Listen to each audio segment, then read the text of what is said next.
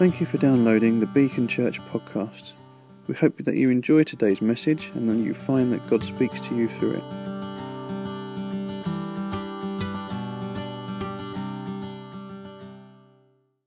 This week we come to the fourth beatitude Blessed are those who hunger and thirst for righteousness, for they will be filled.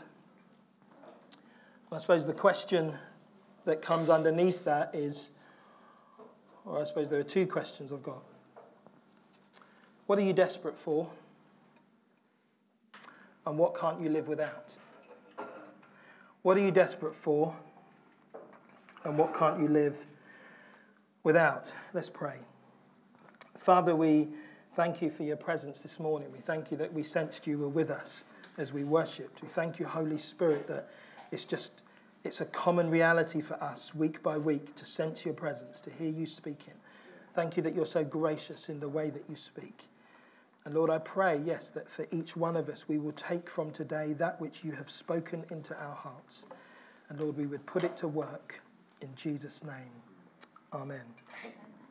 I found it helpful, although I'm not sure it was planned, that in our worship we talked about trusting God, we talked about um, righteousness. Um, uh, we talked about hungering and thirsting and things like that because that's where we go today in our Beatitudes. But, but before we get there, I just want to make a comment. We, we live in a world that, if you look at it and some levels, it's a world without hope. We've got tensions right now in places like Syria and Venezuela and the Ukraine. I was talking to somebody yesterday, not to depress you, but I will say anyway. I was talking to somebody yesterday, uh, and he was just he was he was telling me of a story of a an old lady who had who had been uh, giving prophecies about what was going to go on in the world. And I don't know when she gave these prophecies a while back. I, I think she might be dead now or very old. But one of the prophecies she gave was um, that at some point the US would be, uh, the, the president of the USA would be a black man. And uh, this was and, and she said it would be around 2010. And she also said, and again, I don't mean to depress you, I'm just telling you what she said. She also said that during that time, uh, there would be uh, an invasion of um, uh, Ukraine by, by, the, by Russia, and that would lead to a third war. Now, I'm not saying that, that, I don't know that that's necessarily true. I'm sure there are other things she said that weren't true. Um, so just, yeah. So um, uh, remember, we've got Jesus, so yeah, okay. But hey, guys, if we if these things happen, we live in a reality, don't we? Um, so they might not happen. And uh, you know, there are various other things that she said, and uh, and he said what what my friend said is he said he he stopped listening because it was depressing him. So he just, as you do when you hear things that are a little bit too much, you go, oh, I don't want to know about that. Um, but we if you don't have Jesus, you can live in a world without hope. We have tragedies. Right now, we're, we're sitting in a world where a plane's gone missing. That just seems a bit, you know, that's what you read in, in like, uh, you know, in the new Avengers. It's that type of thing where planes, planes don't go missing, but a plane has apparently gone missing. There's corruption at home. The police are guilty of spying on people. You've got this new law that's come into place. Why do we need such a law? Clare's law where people are allowed to now go to the police and ask if their partner has had any previous uh, convictions for domestic violence. I mean, that's a, you think, what? You meet someone in a bar, you quite like them, and before you check them out, you phone your local police station and say, Can you just tell me, is this guy on your records? We can live in a world at times without hope. But actually, when we realize the lack of hope in our world, it begins to come home to us how much of a hope Jesus is. Jesus came as the hope of the world. People sometimes think religion causes a lot of wars, a lot of problems, uh, but actually, when Jesus came, he came preaching the good news of the kingdom. He came preaching a new way.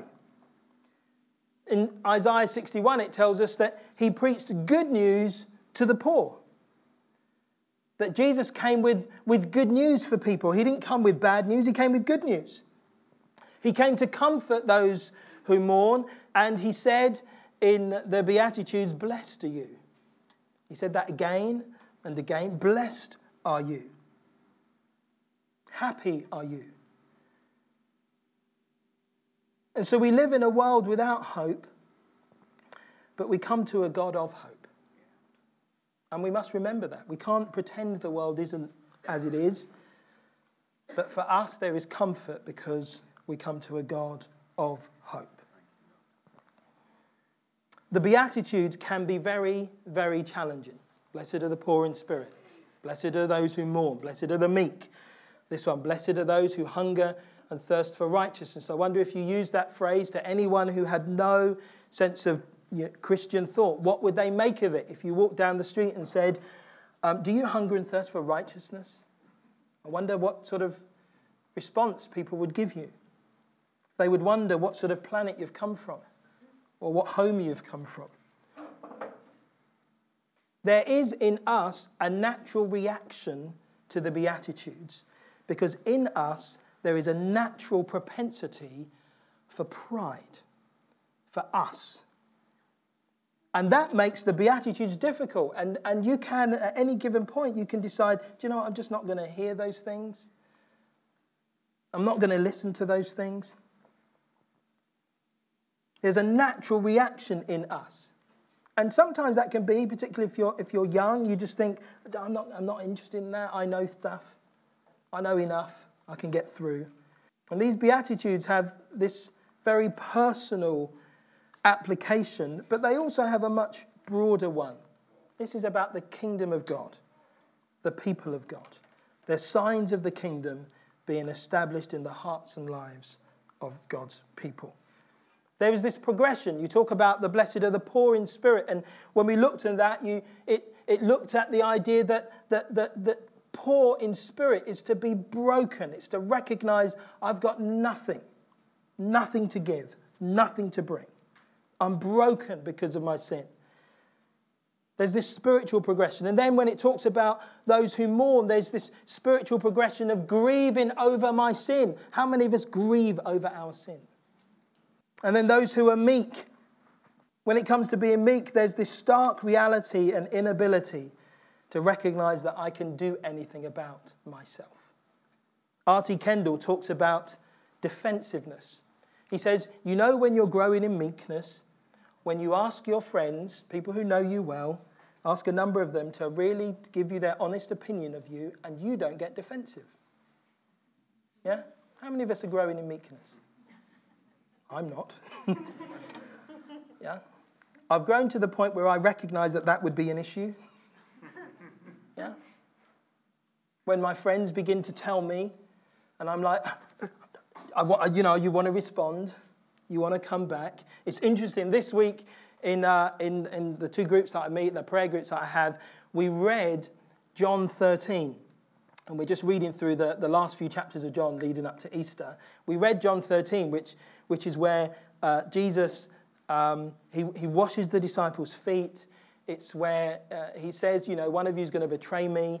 And it's where Peter says, I'll never betray you. And, and we all know what happened there. And um, and you realize as you read it that Jesus doesn't react. How would you react if you knew? So there's Judas sitting there. You knew that this person was about to shop you. How would you react? Jesus doesn't react. You don't find him getting defensive. You don't find him almost trying to get at uh, Judas. He, he, in fact, a few minutes earlier, he'd washed his feet. And then he says, Go do what you do what you've got to do. Go do it quickly.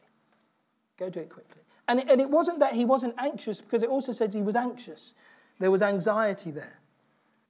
So that when we become meek, we, we become less defensive about ourselves and about our stuff.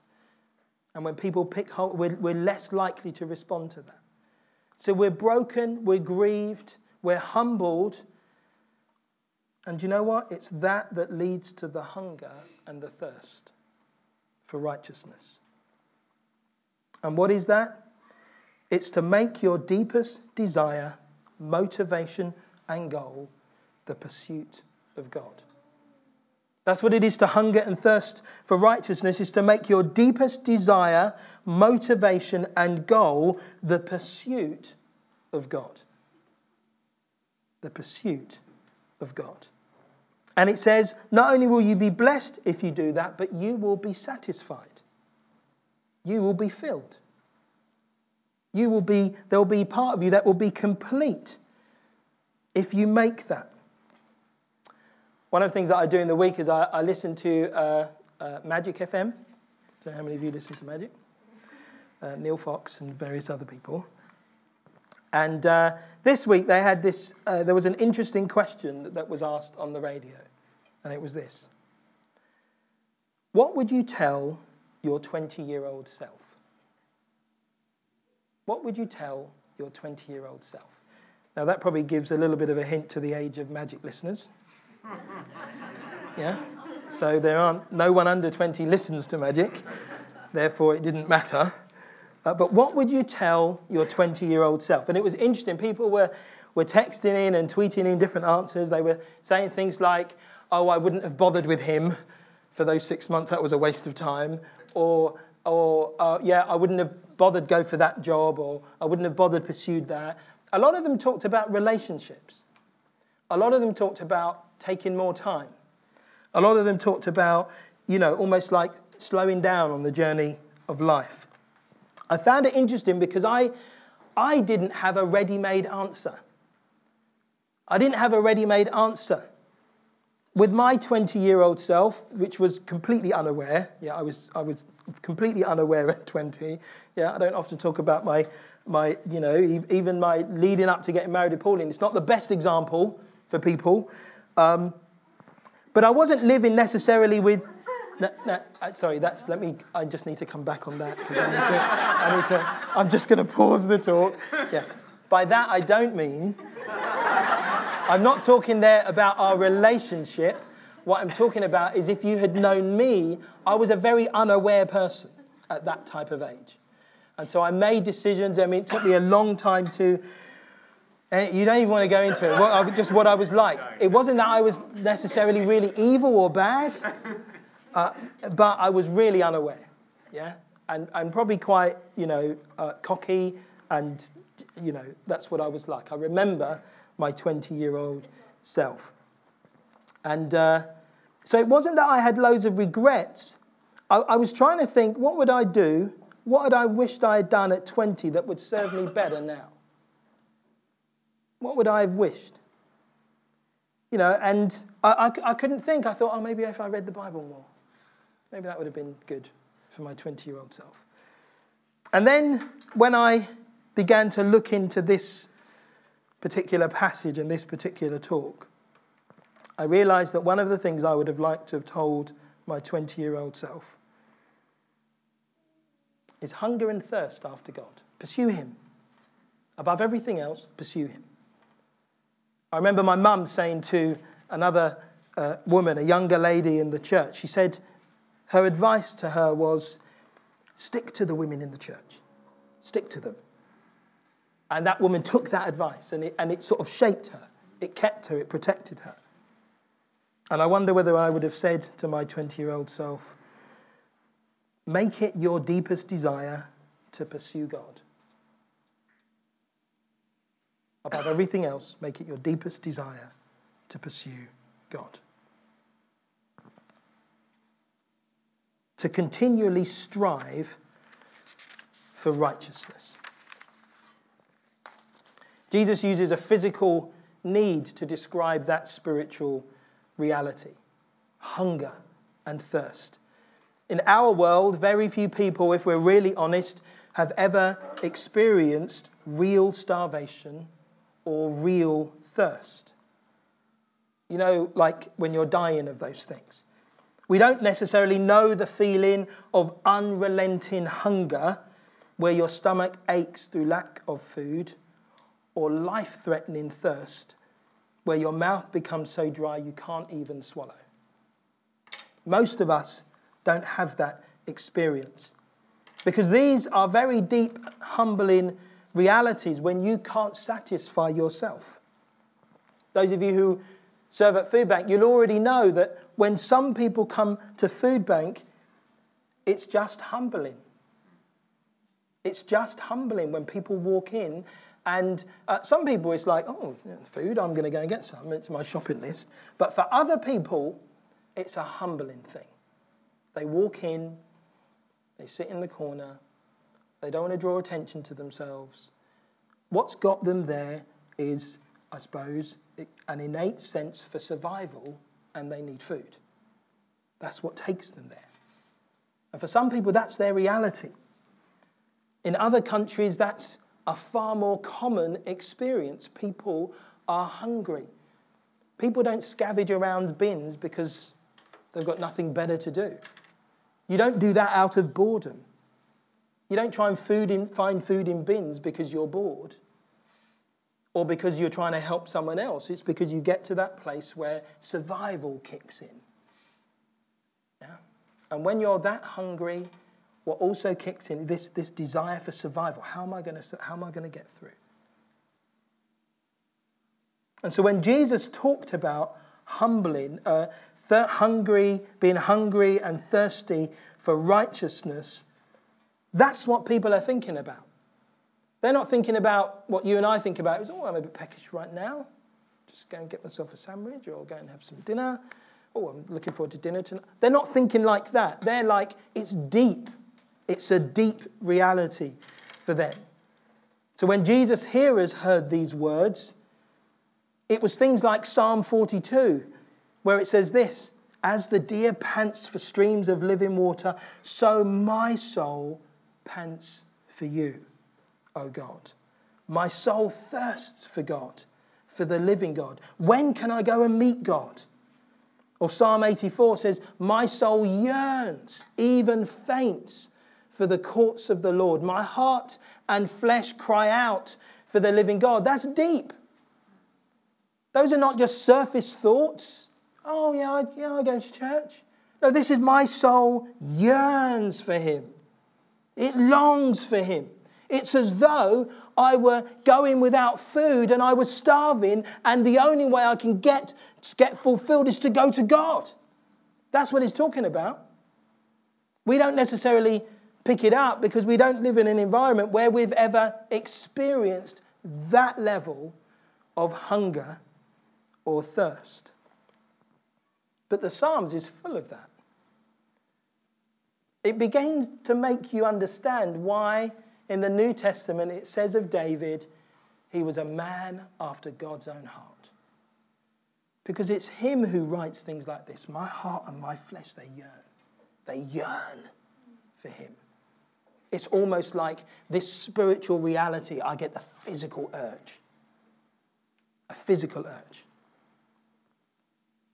I mean, some of us, you know, occasionally in life, you get that sort of deep, deep, passionate desire thing.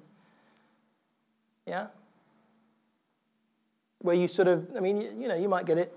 I, know, I don't mean to be trivial. Some people get it for football. Yeah? When I went to football the other day, uh, uh, Pete and I, we went to see West Ham, which was great. I, I, I, I love it because, I say I love it, I love observing it because, because going to football is for some people, it's their church. The game is their idol. They sing songs of praise to the team. I was watching these people singing songs of praise, raising their hands, shouting. Yeah, I mean, how they go up and down because the team's not always, you know, it's not like God where He's faithful. yeah, your team sometimes let you down. Yeah, on that day they didn't, praise the Lord, but sometimes they do. But imagine, imagine if your deepest desire was to be satisfied in a football team that wasn't very good. Just imagine that. Imagine the ups and the downs that you would go through in your life. And Jesus is describing the hunger and thirst for righteousness in that kind of way. And what he's saying is look, blessed are you if you hunger and thirst for righteousness, for you'll be filled. You'll be filled. Is that how it is for us? Do we desire God that way? Or do we desire other stuff that way? Do we desire anything that way? How do you get to the point where your heart becomes like this towards God? Do you know what? You need an awakening in your soul. Because it is very possible for me to respond, for being to become a Christian. I could come down the front in a meeting in a moment and I want to respond to Jesus, but it's not gone this deep yet. And it's actually very possible, having done that response and done all of those things, for it not to go this deep. You need an awakening in your soul. And there are two ways that you can get this awakening. The first way is when God, through His Word, He reveals the truth to you and you believe it. So you just think about Martin Luther back at the beginning of the Reformation. He gets to that place where he is, he is totally fed up. He's like, this can't be the way it is. It, it can't be that, that God is so distant from us that we have to do all this stuff to get to Him. He gets this revelation of, oh no, it's by faith. I get there by faith. And it changed him. It was a revelation of the truth that changed his life, and he was prepared to die for it. It changed him. Or you think about Jonathan Edwards back there in the mid 18th century, a pastor in, in the States who, who began, that, that is attributed to the Great Awakening in the States in his church in New England, as he just began to preach the word. He preached and he preached. He wasn't a particularly great preacher, he used to read his sermons. I'm not saying anything wrong with reading a sermon, but he used to read his sermons. But actually, at times it was so powerful, the Spirit was so much on people that there came a point when the whole town was filled with talking about God. He preached one sermon in 1741, and it became known as Sinners in the Hands of an Angry God.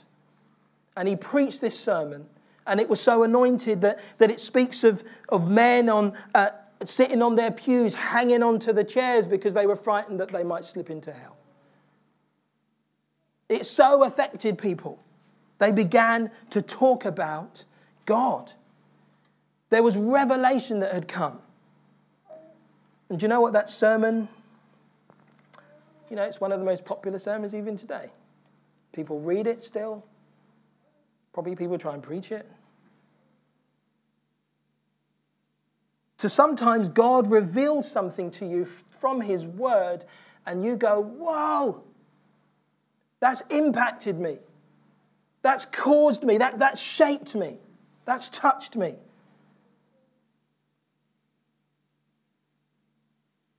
But for many of us, if we're honest, the awakening of the heart doesn't come that way. It can come that way, but for many of us, it doesn't come that way. It comes in another way. It comes when our circumstances and our situations leave us basically unfulfilled. It comes when I'm not hungering and thirsting for righteousness, I'm hungering and thirsting for something else. I get that something else and it doesn't fulfill me. Or I don't get that something else and I'm not fulfilled. So, if we're really honest, and we went round this room and we said, How many of you, when you came to Beacon, it was because there was such a call of God, and you were so pleased to come and to join the people here and to be part of this church in Brixton? Many of you say, Yeah. Or how many of you got here because somehow things didn't work out as you thought they might? And somehow you ended up here and you thought, how did I get here?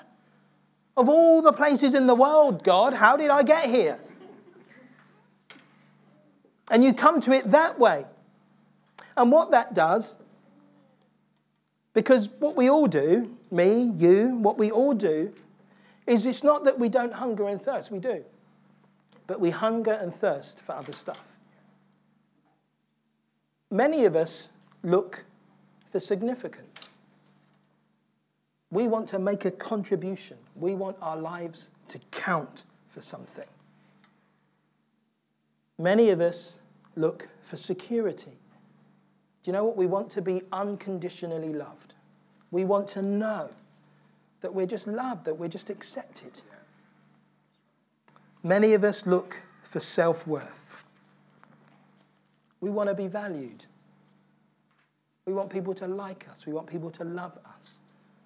We want, some, we want to be special to someone. If we can't be special to everyone, let me be special to someone. We want that. We desire those things. And what we do is we hunger and thirst for them. That's what we actually do. We hunger and thirst for them. We seek the fame, we seek the fortune, we seek the relationships, we seek the ease and the comfort. We're willing to go through a little bit of stuff. Okay, God, you're, you're not on time, but you're coming, I'm sure. It's not quite worked out yet, but I'm sure you're on your way. I'm sure it's about to break. Whatever it is that I'm hunger, that I'm really seeking. But so often, we end up dissatisfied.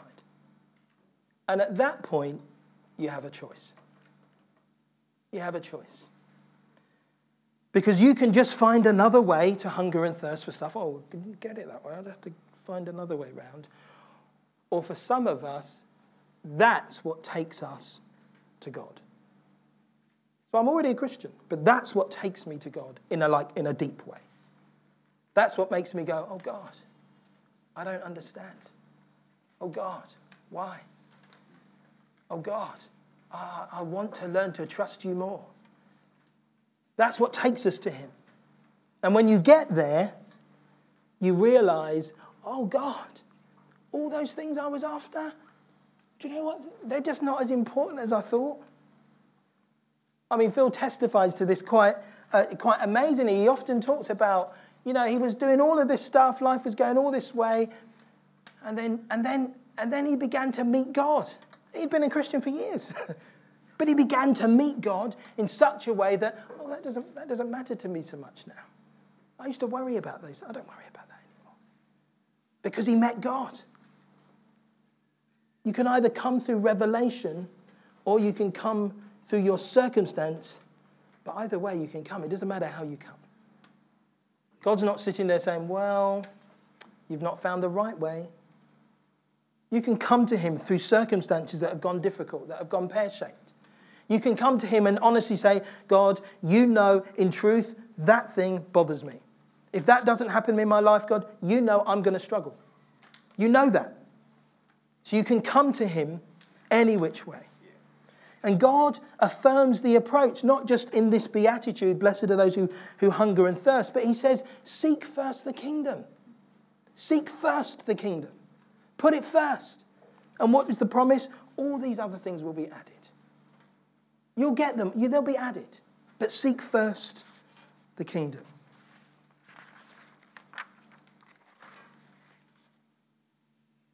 So blessed are those who hunger and thirst for righteousness.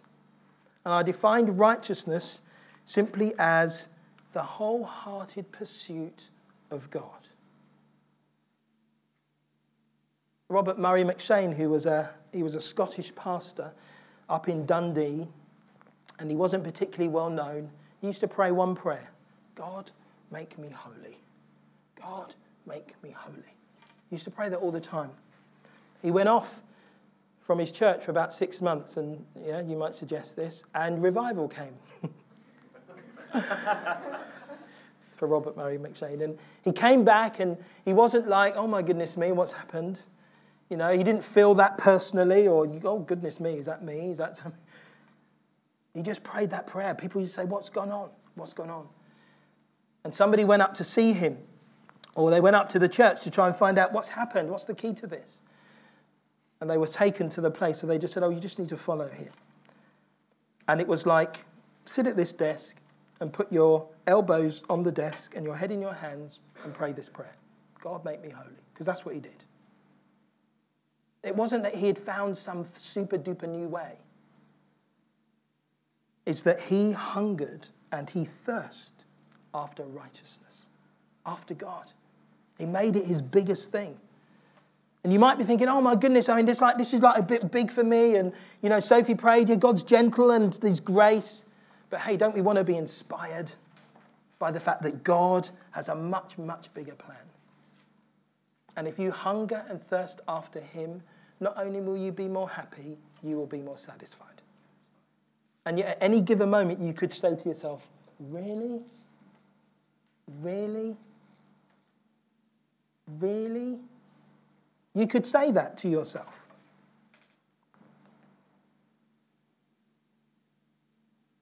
The biggest issue here is not righteousness itself, it's the striving and the seeking after righteousness. It's not the righteousness, it's the striving and the seeking after righteousness. Although it is helpful, and just for a moment, we'll look at what does it mean by righteousness and what doesn't it mean. You will know if you're a Christian here, hopefully, that you are righteous because of Christ. And, the, and uh, people often talk about that as being imputed righteousness. It's righteousness that's been given to me, that's not something I've done to earn. It's been given to me. I have been clothed in His righteousness. The reason I can stand before God guilt free is because of what Jesus did, not because of what I did. So when God looks on me, He doesn't see me, He sees me clothed in Christ. And I'm righteous because of that. Yeah? I am declared righteous, which means I'm declared not guilty. I'm declared justified. I'm declared free. Yeah? That is imputed righteousness that we all have. If you be Christian, that's what you have. But the Bible talks about other forms of righteousness. It talks about personal righteousness. It says of numerous people, Noah is one, Noah was a righteous man. What it's not saying there is that he had imputed righteousness through Christ. What it is saying there is that Noah lived right before God. He lived right. He lived well. Because righteousness is about a relationship. Even imputed righteousness is about my relationship to Christ that affects my relationship to God. Personal righteousness is about my relationship to God, me wanting to live according to his ways. You see, sometimes we can get a little confused because we can think that I can be saved. I can, be, I, I, I can have that imputed righteousness. I can receive the grace of God, but I don't need to live righteous. Moral righteousness, that isn't, it's not really important. My, my sex life, that's, that's, not, that's not important to God. God understands the culture, He understands these modern ways. But you know what? God picks out people who were righteous. And it meant that they didn't just, they weren't just sacrificed in terms of they believed in him, but they were obedient. Obedience counts for something. Even today, obedience counts for something. Even though we receive grace and all those things, living right matters.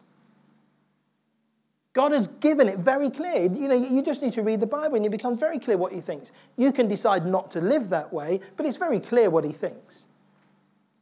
And it matters. I mean, he says, I prefer obedience to sacrifice. You could give a thousand pounds a month to church.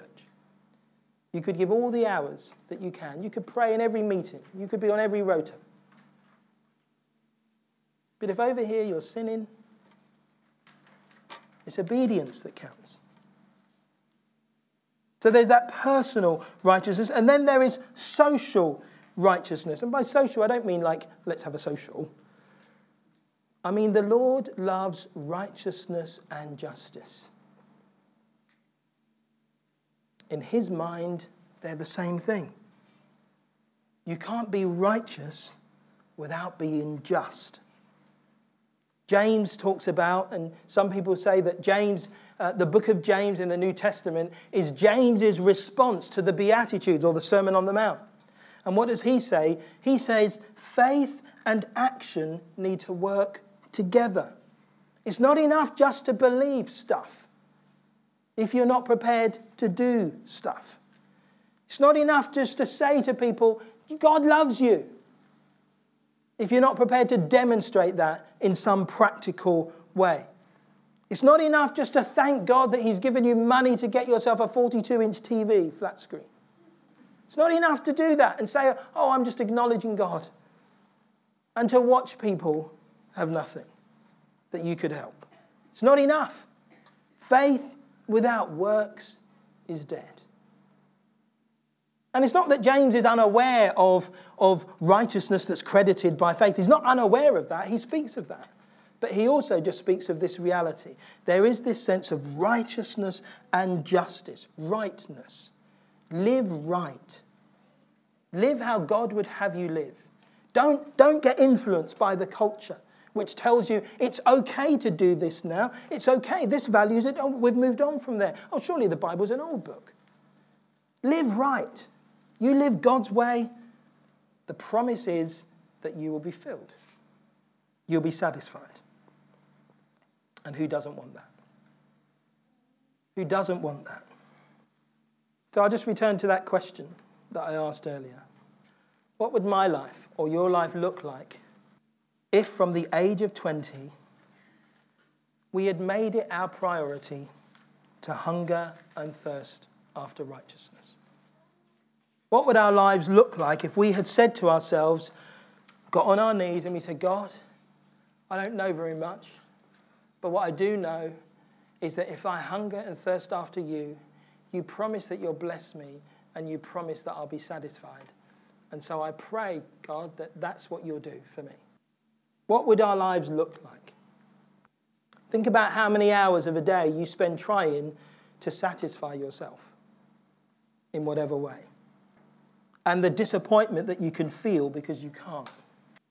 You see, hunger and thirst are natural, but they're not just for food and water, but for other things. Imagine if you had the job that you loved, but you weren't looking in that job for your significance. You weren't looking at work to make life count. Oh, I want my life to count for something. You weren't doing that. But you had a job that you loved. Imagine that you had the job, but you weren't pursuing it in that way. Imagine if you were married to the man or woman of your dreams, but you weren't looking to them for your self worth. You weren't hanging on to their comments and how, what they said about you and how you looked and how you felt and what you did. You weren't holding on to those things because self worth wasn't your goal. Imagine being married and that's your situation. Imagine becoming very successful but not finding your security or your identity in it. It's almost like, oh, yeah, God's given me this stuff. I don't know why He's done that, but He's given me this stuff. But I'm not but you're not pursuing it. You know what I mean? You're not, you're not really going for that. It comes your way, but you're not going for it. Imagine living in a world where that's what you're like. That's what I think it would be if we got to the place where we could say, I'm going to pursue God first. That hunger, that thirst, those natural deep desires, I'm going to push them that way and I'm going to give everything else up. My will. And one of the things that Les said last week, he said that Jesus came and, and Jesus said, You know, I've come to do the will of him who sent me. That's quite a powerful statement in the modern world because we do all sorts of wills. We hope his will comes in line, but, you know, even if it doesn't, I'll still go to church. We hope his will came. Jesus came without an intention to do his own thing. He didn't come pursuing significance or security or self worth. But oh, did he become very significant? Oh, was he very secure? What would you say to your 20 year old self? I'm sure there are some flippant answers you can give. I think the picture that God wants us to paint is this that question that we read in Psalm 42 when can I go to meet with God? That's what the psalmist writes. Imagine walking down Brixton High Street, going into the market, reading the Brixton blog and all the lo- local Twitter accounts. Some of you do that anyway. Imagine if they all talked about God. Imagine if people were asking questions like, oh, when's the next prayer meeting? And it was retweeted a thousand times. Imagine if people were saying, oh, oh, I just need to be in his. Imagine that. Just imagine a time. This was the time that Jonathan Edwards lived through. It was called revival. It was called the Great Awakening. Imagine if people began to pursue right relationships and they stopped justifying sin. Imagine a world where people said, Do you know what? We know that's wrong. I know I can justify it to myself, to you, but I know that's wrong. Imagine if people stopped doing that. Imagine if people began to give a bit more time to their kids. Imagine if people worked harder at their relationships because they knew it would be better for those young ones that they're raising if they could work at this. Imagine if people went through some difficult moments as they talked it out, worked it out, prayed it out, because they knew, oh God, you're at the center of this. Imagine if we lived in a world where families were reunited, where some of the clubs closed down. Don't want to be a killjoy, but you know what I mean. Where drug dealing stopped, prostitution ceased, churches began to run out of room, pastors were on their knees praying. Imagine a world where that happened. What would bring about such a world? It would be if there were people like you and me who hungered and thirst after righteousness. It's not that that world is, oh, yeah, okay, that's a really good thought. Yeah, oh, yeah, great, great. No, that world could happen. Because God can do that, can't He? Our God is greater, our God is stronger. That's not just a, the lines of songs, that's true. Yeah, just in case it's true. Just imagine living in a world where God established his kingdom in this place. The thought is almost unthinkable, but I paint it anyway because it can be done. And part of its doing is if we learn to hunger and thirst for God above everything else. Let's pray.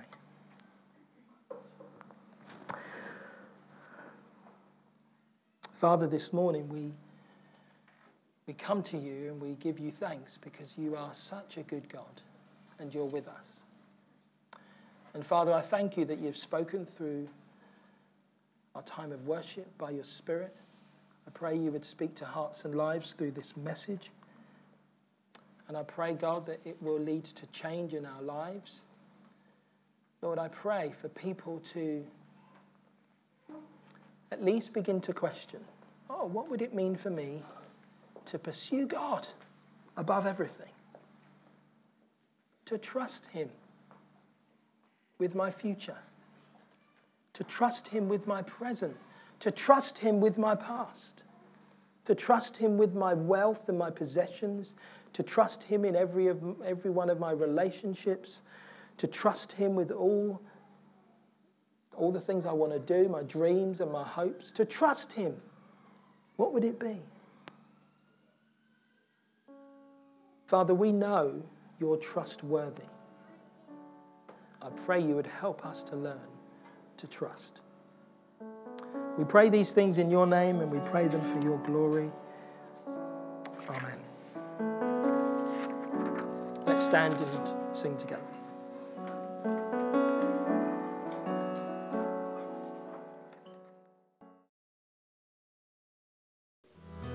You have just listened to a Beacon Church recording. If you would like more information about us, our vision, the team, or upcoming events, please visit our website, which is beacon-church.org. You can email us at office at beacon-church.com or find us socially on Twitter, Facebook, and Instagram. You are welcome to share this recording as you wish, but please do not make any edits without express consent. Thank you.